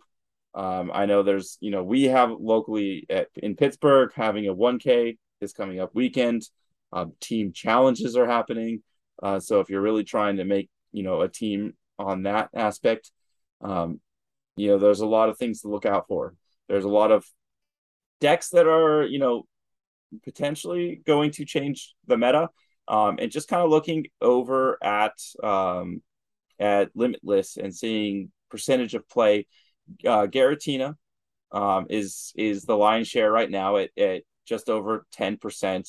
Um, it's the new yeah, hotness. It's the new hotness, which is there's a lot of viability to the Tina, um, and a lot of different options you can go. There's the Gabe Smart version where you're you're trying to consistently set up Giratinas for the Okos with um with Arceus, which is definitely viable.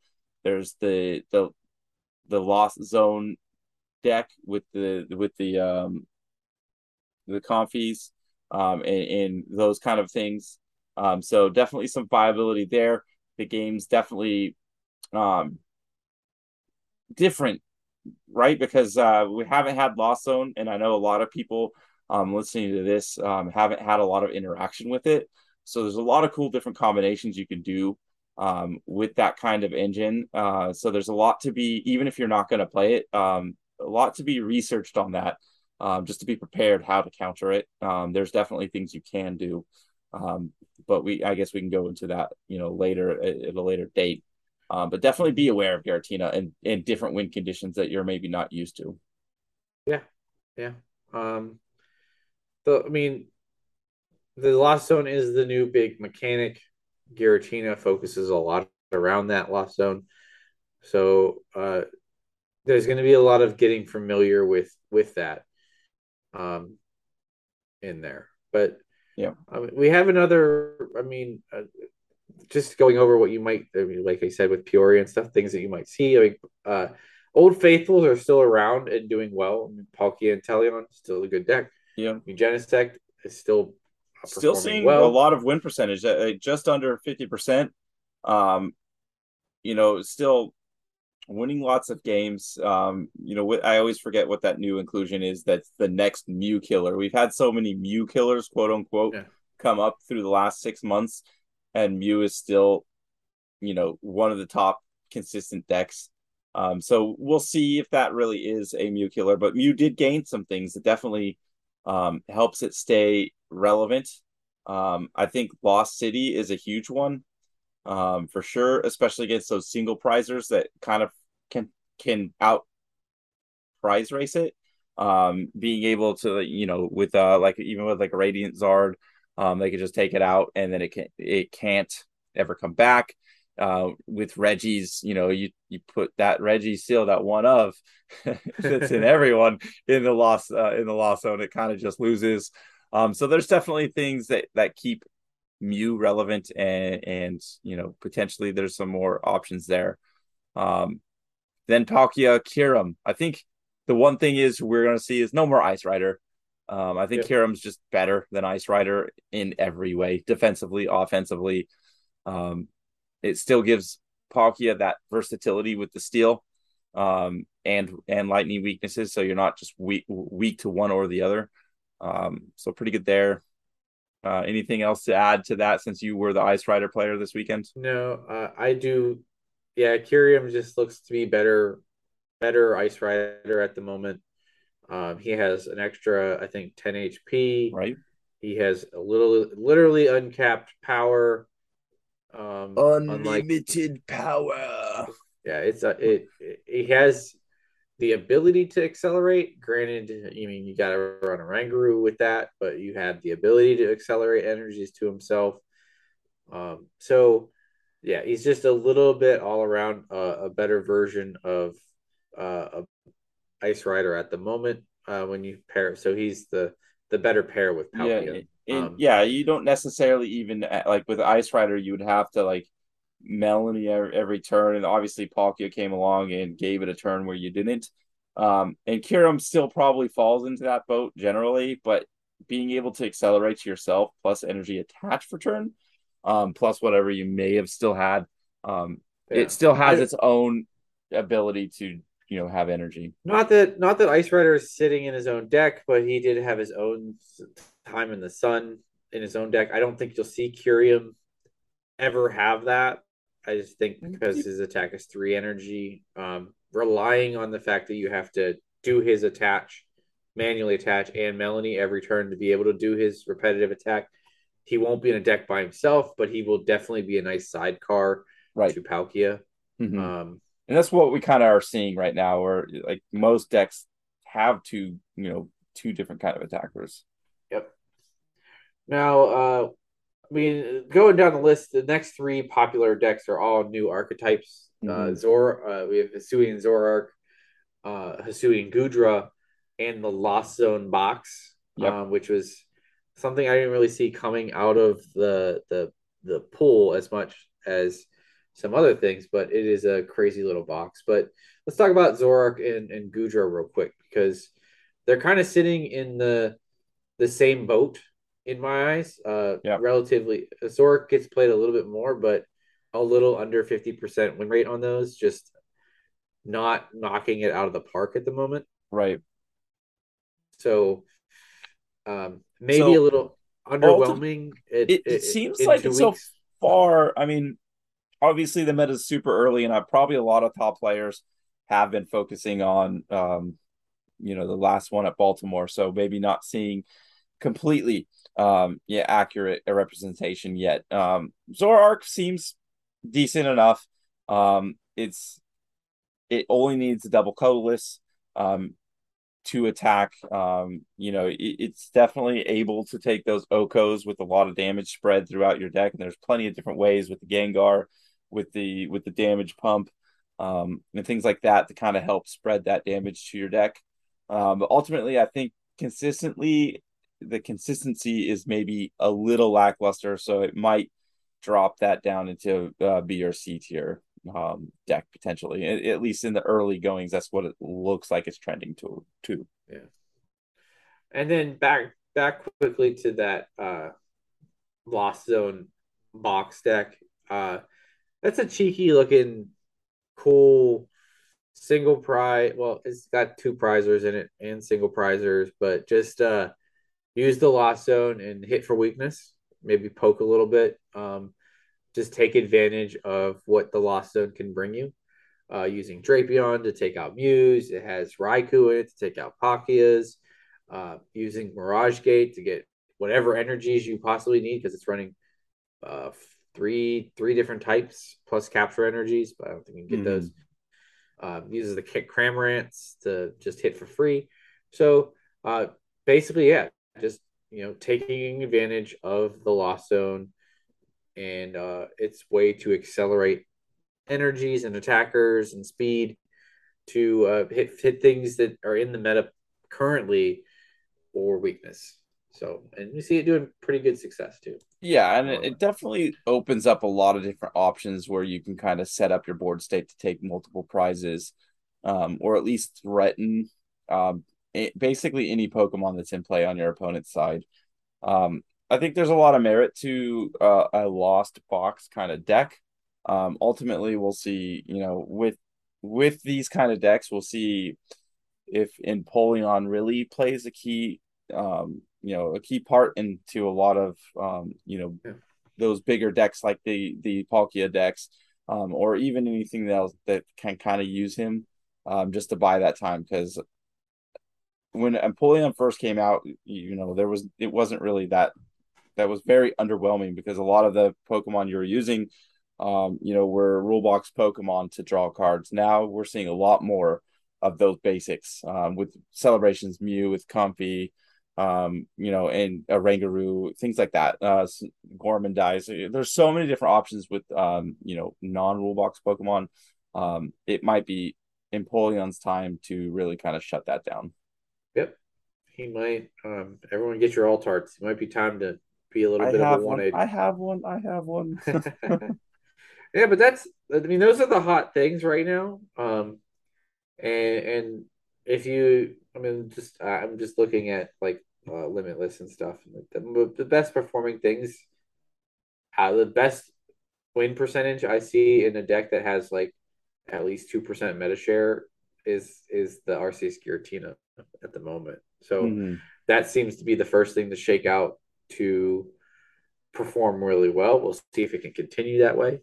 Um, uh, so, uh, yeah, Yeah, things to I- look out for in two weeks in Peoria, or like you said, any of those other events that are coming up. We got 1K next weekend. right. Team challenges are starting up, and they're going to be uh, Lost Origin legal. So we're, we're in a new meta now. New meta. So We're in a new meta. Um, I'm interested to see how the Lost City might take, um, how that affects one prizers because I feel like um, now more than ever, one prizers seem more relevant overall, especially you know you know with the success um, of the Radiant Zard this weekend. Um, you know in that one prize deck um, with some of these Lost Zone one prizers and a bunch of you know different techs you know there throughout a bunch of different um decks um that might be the thorn in the side right now we'll see um you know it's kind of exciting because uh, the the is wide open again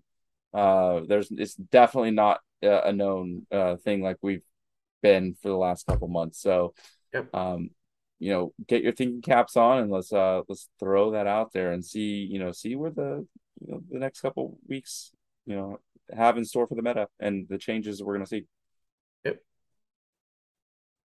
all right. Well, I think that is going to wrap this show up today. Mm-hmm. So, as always, uh, thanks for listening till the end. Um, Jake, do you have anything else you want to put in before we go? No, I think I think we said it uh, at the beginning. Uh, shout out to all our Pittsburgh area local players. Um, you know, everybody had a heck of a run. Um, love seeing our community grow. Everybody putting a good effort out there and not going down without a fight. All playing towards the end. Um, you know, I think ultimately that just shows that we're pushing each other here locally. Um, and it's it's great to see, and I hope we continue to do that. And you know, next time, you know, or you know, in the future, near future, um, instead of pushing to try to get into cut, maybe we we play each other in the cut. And and I'm not saying just me and you. I'm saying um, multiple people. Uh, it would be great to see us ourselves start to knock each other out while in the cut. You know, Yep. Start start worrying about playing each other in day two. Right. All right. Well, like I said, that's going to wrap it up. We will see you all next week. Thanks again for listening to the Pittsburgh Pokemon Podcast. Uh, if, as always, if you could do us and future listeners a favor and leave us a like, a rating, or a review on whatever your podcast platform of choice is, it goes a long way to helping out the pod. Plus, Jake, where can you reach us directly? yeah, you can get me at Panux One on Twitter, as well as Chuck at Watch Whimsy and Ryan at RY for Gaming. You can also reach us on Twitter for the whole Pittsburgh Pokemon podcast at Pit Pokepod. Thanks again, guys and gals. We will see you all next time. See you later.